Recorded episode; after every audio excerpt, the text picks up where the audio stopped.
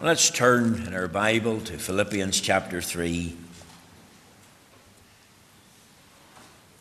And we'll read together the first 10 verses. Philippians chapter 3, verses 1 to 10.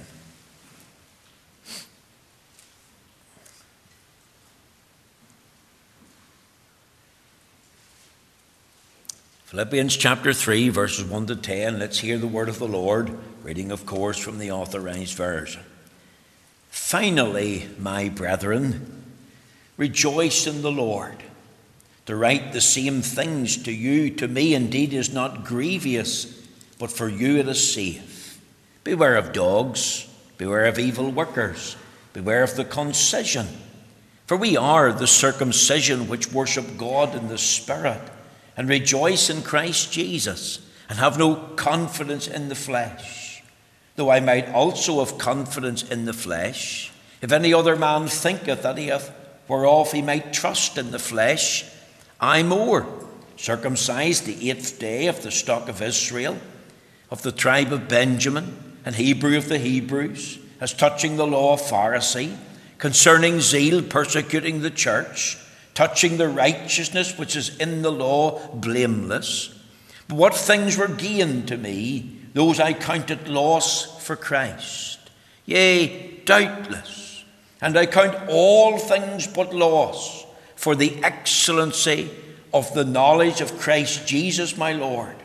For I have suffered the loss of all things, and to count them but dung, that I may win Christ, and be found in him not having mine own righteousness which is of the law, but that which is through the faith of Christ, the righteousness which is of God by faith, that I may know him, and the power of his resurrection, and the fellowship of his sufferings, being made conformable unto his death.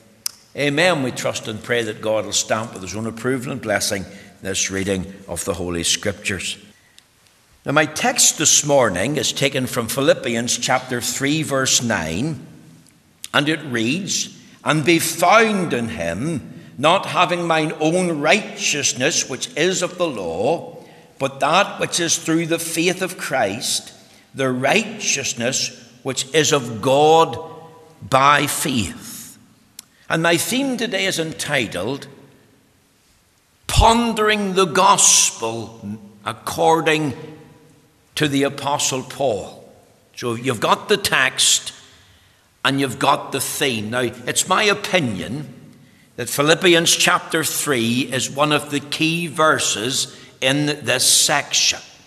Remember, the apostle has been sharing his own personal testimony to the church at Philippi as a way of refuting some false teachers and heretics who had come into the church and were insisting that salvation was not possible for anyone who didn't keep to all the Old Testament ceremonial laws, starting with the rite of circumcision. Now remember, Paul was an apostle to the Gentiles. Under God, he helped found and plant many churches throughout the whole of the Roman Empire. And the majority of the people who responded to Paul's preaching were Gentiles by nationality. And after they got converted, then certain false teachers came along and said, You know, it's great, you've got Christ. We're glad you've got a testimony. But in order to become true Christians, real Christians, you need to submit to the ritual of circumcision. You've got to observe all the Old Testament feasts. You've got to observe our dietary laws. You've got to live under the restrictions of the law of Moses. Now, in Paul's day, these false teachers were known as Judaizers. He calls them dogs. He tells them us that they're evil workers. He, he warns us beware of the concision. You see, they believed that membership of the church was reserved exclusive for the Jews only. And to be a true member of the church, to be in Christ, you had to be a Jew. The Apostle Paul's in prison. He hears record of what is going on, especially in the church at Philippi. And he knows that he has to do something. He's having none of it. He couldn't just sit back and do nothing, he couldn't stay silent. He knows all about the power and influence that false teachers can have and how it can rob believers of their joy and their peace and leave them guilt ridden uh, before the Lord. He knew the impact it could have not only in the souls of men, but in the life and witness of the church. So it is in this section, he's emphasizing that God's salvation doesn't depend on a person's Jewishness or adherence to rites and ceremonies of the Jewish religion. And that's what we read about there in chapter 3, verses 5 right through to 7. He, he sets forth himself as a great model of Jewishness. He says, Look at my pedigree. I'm as good a Jew as any other man.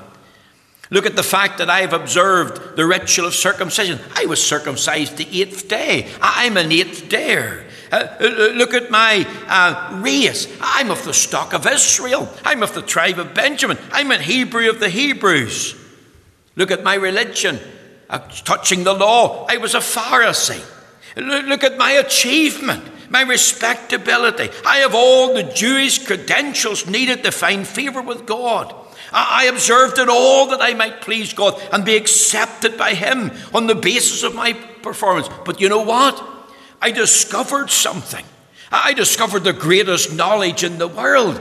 And that's what we read about in verse 8 the knowledge of Christ Jesus my Lord. And Paul says that for the excellency of that knowledge, I count all things that I have, all my performance, my best effort, as nothing. And then he goes on to tell us something else. He says, And be found in him, not having mine own righteousness which is of the law, but that which is through the faith of Christ, the righteousness which is of God by faith. And as I thought about that verse, having moved on from verse 8 into 9, not only has he discovered the greatest knowledge in the world, but here's the heart of the gospel. The gospel message, according to the Apostle Paul, is summarized for us in this one verse. And, and Paul's telling us this is the goal and desire of my life having discovered this greatest knowledge of Christ Jesus my Lord, this is what I want. I want to be found in Him, not having mine own righteousness, which is of the law, but that which is through the faith of Christ, the righteousness which is of God by faith. Now, there's three things in that verse that jumped out at me as I thought about it. Here's the first thing the relationship that's established. Look at the words and be found in Him. Found in Him. That's the relationship that's established. These words, in Christ or in Him, are Paul's favourite description of who's a true believer. It's found some 90 times in his New Testament letters. In fact, in 2 Corinthians 12 and 2, he writes about a man in Christ. He speaks in Colossians of Christ in you, the hope of glory. Paul thinks and focus on Christ. Think of these words in Him, found in Him. Now, what, what does that mean? Eh, eh, eh, as I'm saying, it's a reference to a special saving spiritual relationship with Christ. It's a personal relationship, a, a special relationship. There, there's a big difference, of course, of being special friends with somebody. There's a big difference being by someone's side, especially in the hour of need and trouble. And you think about family and friends in the day of trouble and how they rally round. And they're not only with you, but they're by your side. And they shed your tears and they feel your pain and they understand your need. Isn't that what we read in Nahum 1 and 7? The Lord is good, a stronghold in the day of trouble, and knoweth them that trusteth in him. That happens to be one of my favourite verses. Now, now, it's good to have someone with you. It's good to have someone by your side It's even good for someone to say, Look, I'm for you. Your interests are mine. Your problems are mine. Your difficulties are mine. And isn't that great to know when we apply that to Christ? That not only are we with Christ, but Christ is with us on the journey of life. And that we are by Christ and Christ is by us. And He's there as a sun and shield to strengthen and support us. And that Christ is for us. He can come and say, I am for you. We can also be for Christ. But that's not what the text is saying. It's not talking about with Christ or by Christ or for Christ. Look, look at the words and be found in Him. It's all about being in Him, being in a special, saving, spiritual union in Christ. 2 Timothy 1 and 12, the Apostle Paul says, I know whom I have believed. Uh, not, not what, but whom. You see, it's about a person. Christianity is all about Christ. The Bible is Christocentric. It focuses on the person and work of Christ. And, and it's not just to know uh, about Him, it's more than having a, a, a head knowledge of Him. You can know about him and have a head knowledge of him and not be brought into a saving relationship in him. Let, let me illustrate. Remember the story of Noah and the ark in Genesis 7? And God said, Genesis 7 and 1, Come thou and thy family into the ark. The ark was a place of safety from the fierceness of God's wrath and the judgment of the flood that was about to be poured out. In the ark, they were safe. And God gave the summons to Noah Come thou and thy family into the ark. And we read, of course, that God shut him in because it was God that shut the door. That ark's a picture of Christ. Outside there's death, darkness, and depravity, but inside there's refuge, inside there's safety. And once Noah and his family stepped inside, individually, personally, and in obedience to God's call, they were one with the ark. They were safe in the ark. And that ark is Christ. Uh, think of something else the six cities of refuge, strategically placed in the land of Israel three in the west bank, three in the east bank. And they were for somebody who had accidentally killed another person. Maybe somebody was chopping down a tree and the axe head flew off and hit the individual, and they were killed. Uh, the, the chopper down of the tree, he, he would run to one of these cities of refuge. He hadn't committed a willful murder, it was an accidental death, but the moment he became aware that the person had died, he was run. Why? Because the avenger of blood of that man who had died's family circle would be hot on his heels. But once he would get inside one of these six cities of refuge, once he was inside, he was safe. The avenger of blood couldn't touch him. The avenger of blood couldn't take him. Men and women were under the protection of the high priest in that city.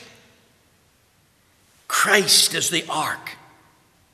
Christ is the city of refuge. Is it not a terrible thing to be without Christ? To be still in your sins? Ephesians 2 and 12 that at that time you were without Christ. It's a terrible thing to be without Christ. But, but it's a truthful thing to be found in Christ. Here's one of two alternatives. In Christ is fulsome and fullness. Outside of Christ is foolishness. Now, there's nothing more important. And I want to ask this morning in which category are you? Are you found in Christ? Isn't this a wonderful message? That God's salvation is not found in the church, it's found in Christ, in Christ alone. And I press it home are you in Christ? Was there a day and time in your life when you personally received Him as Lord and Saviour? But as many as received Him, to them give He power to become the sons of God, even to them that believe on His name. What was there a day when you discovered that you've been brought into Christ. You see, God views, God treats, God accepts you only in Christ. God hears you in Christ, God blesses you in Christ.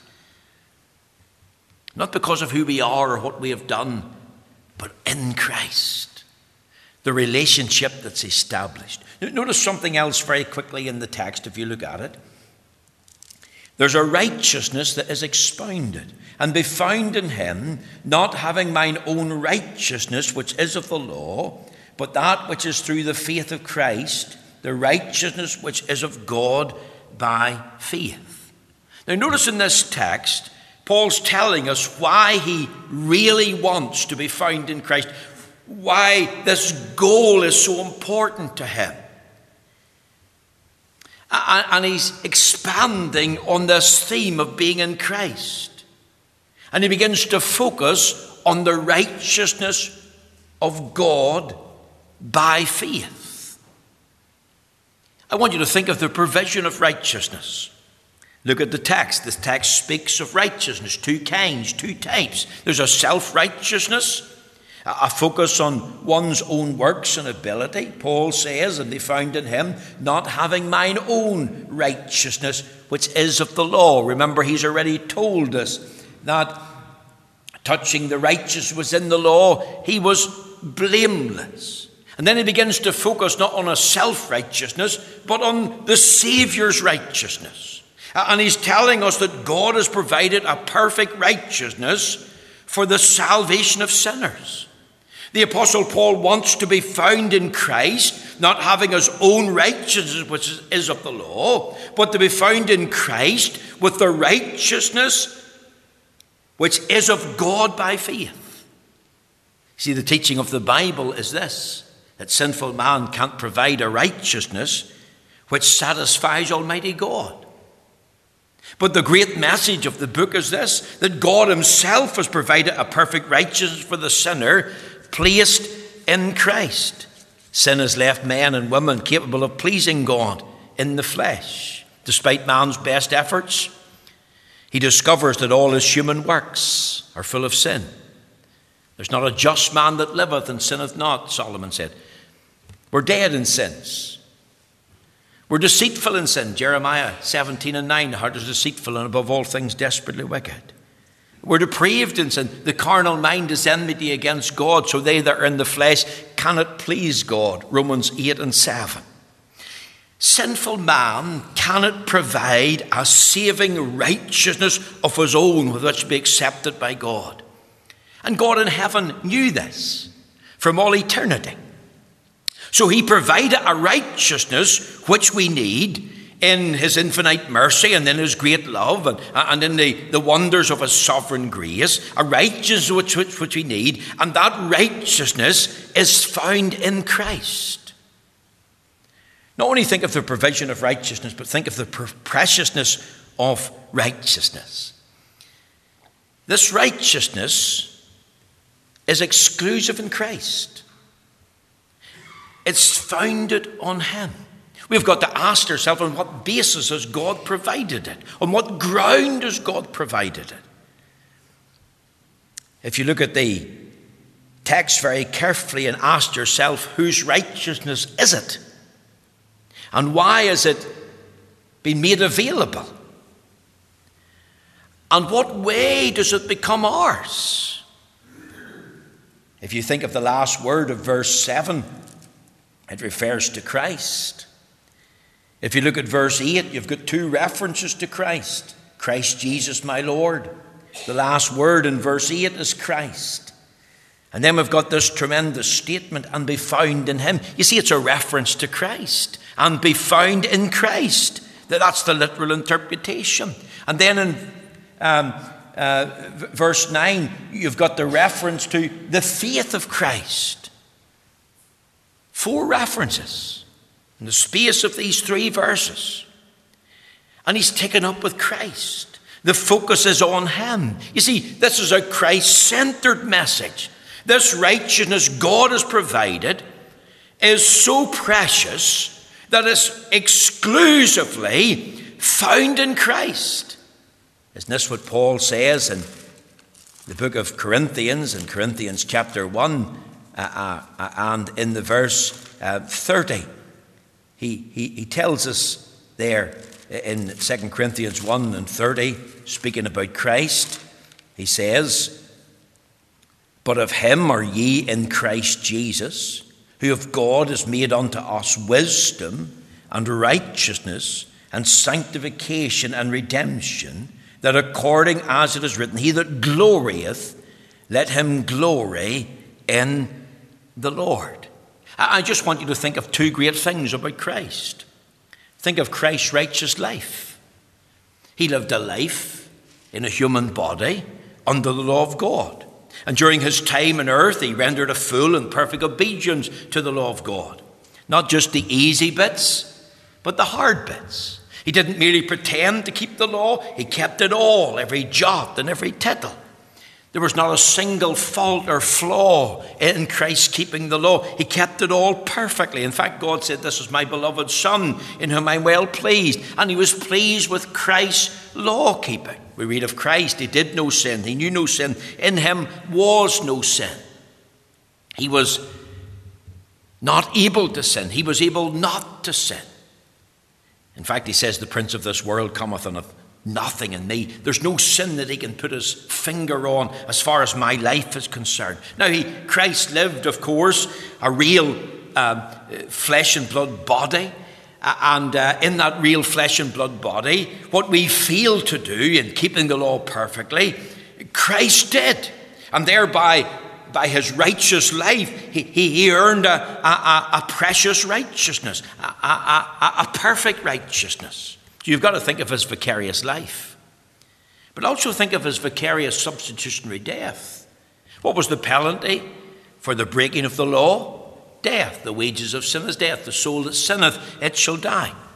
And on the tree, our Lord Jesus Christ suffered the perfect penalty of the broken law. That's why we read in the Bible, Christ died for our sins according to the Scriptures. The penalty that was due us fell in Christ. It was meted out to him. He fulfilled not only the demands of the law in keeping its precepts, but he fulfilled the demands of the law in that he fulfilled his penalty by his own death. And by his vicarious life and vicarious death, God in Christ has provided a perfect righteousness in his Son, a righteousness that is acceptable to him. And I'm saying this morning it's found exclusively in his Son, Jesus Christ. And as sinners, we have nothing of worth to offer to God. We have no righteousness of our own that's going to please Him.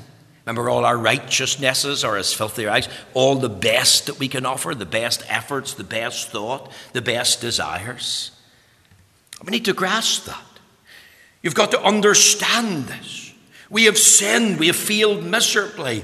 We are under his wrath and condemnation. There's nothing we can do to present ourselves eh, that, that will be acceptable to God. But the great message of the Bible is God has provided a righteousness that's so precious and rare that it's found exclusively in his Son, the very righteousness that we need. This righteousness is not only exclusive in Christ, it's experienced in Christ. This righteousness is received by faith alone. Remember in chapter 3 here, verse 5 and 6, Paul tells us who he was and what he inherited. And all that he had was self centered his ritual, his race, his religion, his respectability. But he discovered that that would not save him, that would not make him right with God. That the righteousness of God in Christ is imputed to those who believe in Christ. So, therefore, he must place his faith and trust in Christ. Because faith, remember, is the hand, the empty hand that takes the gift. Faith is like stepping out in the promise. Faith is taking God at His word. Faith is embracing the free offer of the gospel. It's, it's resting and relying in Christ alone, who said, I'm the way, the truth, the life. No man comes unto the Father but by me. It's not faith plus works, it's not faith plus anything else. The moment a person trusts Christ, the righteousness of God is imputed and transferred legally to that individual's account, given that he's been brought into Christ. And let me tell you something very quickly. That happens immediately the moment you trust Christ. It's an act, it's not a work. Suppose I said this morning, Well, I've got an inheritance for you. Suppose I said, Well, I'm going to give a million pounds to some individual in the church. And then I give you a little now. I, write you a check for a hundred thousand, and then next week I'll give you another hundred thousand, and the week after that I'll give you another hundred thousand. Well, that means you would get your inheritance over time in a, in a piecemeal fashion. But the righteousness of Christ is not like that. It's not given gradually in bits and pieces, little by little. No, once you trust Christ, it's immediately deposited, put to your account. You could say, but my faith is weak. It's of a poor quality. I'm full of doubts. I'm full of fears. I've got loads of problems. It's not the quality of your faith, it's the object. Is Christ the object of your faith?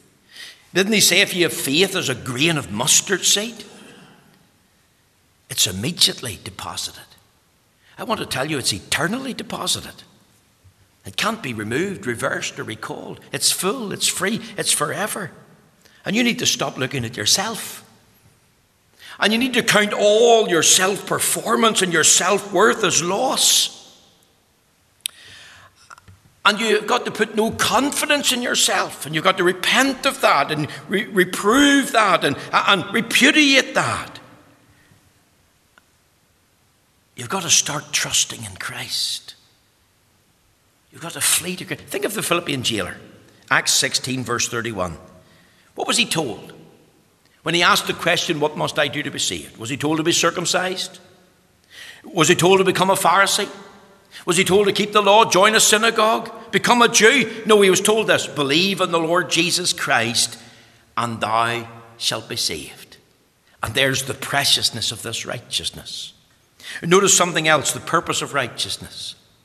Why? The righteousness of God by faith because that's the only way a sinner could be legally justified before God. No man can make himself right by God. The church can't make an individual right before God. Righteousness of God by faith is by imputation. The imputation of the righteousness of God in Christ. If you have Christ and you've been brought into Christ, then you have the imputation of Christ's righteousness, and that means you're right with God, and that's the purpose. Remember the Bible says in 2 Corinthians 5:21 for he that is God had made him that is Christ to be sin for us who you know sin that we might be what made the righteousness of God in him. Now I want to tell you just one final thing. We've thought about the relationship that is established. We've thought about the righteousness that is experienced, or the righteousness that's expounded. I want you to think thirdly of the reality that is experienced. You see, if you go back to these words, found in Him, ask yourself, what have we got in Him? Well, in Christ, we have a full and free pardon. If He suffered the penalty for all our sins, past, present, and future, then we've got to say with the hymn writer, What though the accuser roar of ills that I have done? Even if he brings thousands of them to the fore and names them, the Bible's answer would be Jehovah findeth none. There's forgiveness with thee that thou mayest be feared. Was not Luther in the dream when he, the devil came to him with all the scrolls of his sins and he took the pen and he wrote over them, The blood of Jesus Christ, his Son, cleanseth me from all sin. In Christ, not only we have a full and free pardon, but in Christ we have peace. Have peace with God. We've got the peace of God. You see, God sees me in Christ, clothed in the royal robes of his righteousness. And, and in Christ, if you think of the, the fullness of the word peace, safety, certainty, and enjoyment. That's what it means. In Christ, you're privileged. You can go directly to God. You can talk to Him as Heavenly Father. You're His child. You've got the spirit of adoption. Everything you need is in Christ. You have been chosen in Christ. You've been called in Christ. You've been cleansed in Christ. You're cared for in Christ. You, you're, you're comforted in Christ. Are you here this morning and you need comfort? That's in Christ. And you go to God in Christ's name for that comfort. If you need counsel and help, then, then it's found in Christ. Not only is this true about life on earth, but think of the home that we have in heaven. Are we not assured if we're found in Christ and we've got a full and free pardon and we've got peace with God and we're so privileged that we can have access into the immediate presence of God at any time and, and we're complete in Him? Then surely nothing will ever keep you out of heaven. No devil in hell. No fear in our hearts. What about it this morning? Is this the reality that you're experiencing? I could talk on and talk on about the privileges that we have the pardon, the peace, the privileges, the power, the purpose. It's all here. Is this your experience this morning? As you take your leave from the house of God, ask yourself this Is my sins forgiven? Have I got peace with God? If I'm so privileged, when last did I go and talk to God in private? Or come to the prayer meeting and talk to God. Think of Raymond Morrow in the prayer meeting. He would never have missed the prayer meeting, not only in the Faith Union, prayer meeting in Acton, but, but in his own church in Poyntzpass Baptist. He never missed a prayer meeting. And if he was going to be away, he told the pastor he was going to be away. Why? He believed in prayer. He, he enjoyed the privilege of talking to his God. And you can talk to the Lord about everything that pertains to your life. Have you that privilege this morning? Does that whelm up in your soul? And even though your life's full of worry and trouble and problems, you can say, What a friend we have in Jesus. All our sins and griefs to bear. What a privilege to carry. Everything to God in prayer. And God in Christ will give us the power to live. God will put the desire in our heart to, to make progress as far as salvation is concerned. Think of this verse this morning the gospel according to the Apostle Paul, a relationship that's established in Christ. Are you in Christ?